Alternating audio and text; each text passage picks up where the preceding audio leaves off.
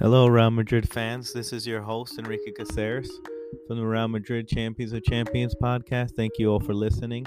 We have some breaking news. Uh, Didier Deschamps, the national team head coach of France, has extended his deal of um, to be the head coach of the French national team to July of 20, 2016, uh, 20, um, 2026. Uh, so essentially, a statement was given out by the French Football Federation and he's extended.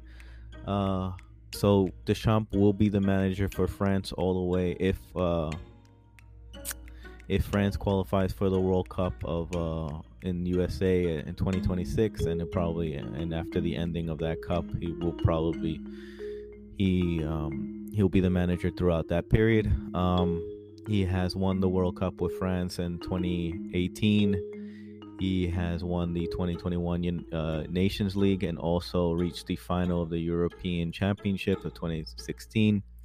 And so he will manage the team currently uh, in the next uh, European Championships 2024. That's going to be held in Germany in the summer.